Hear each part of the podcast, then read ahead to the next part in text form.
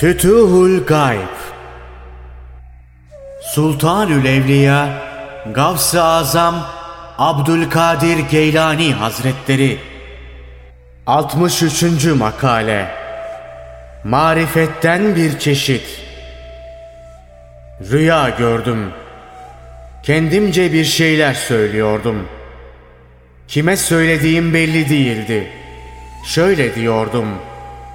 Ey içinde nefsini, dışında halkı, amelini, isteğini Allah'a yani Yaradanına eş tutan kimse. Biri yanıma geldi. Bu söylediğin nedir? dedi. Bunun üzerine ona şöyle dedim. Bu sözler insanı ilahi marifete götüren cinsten bazı sözlerdir.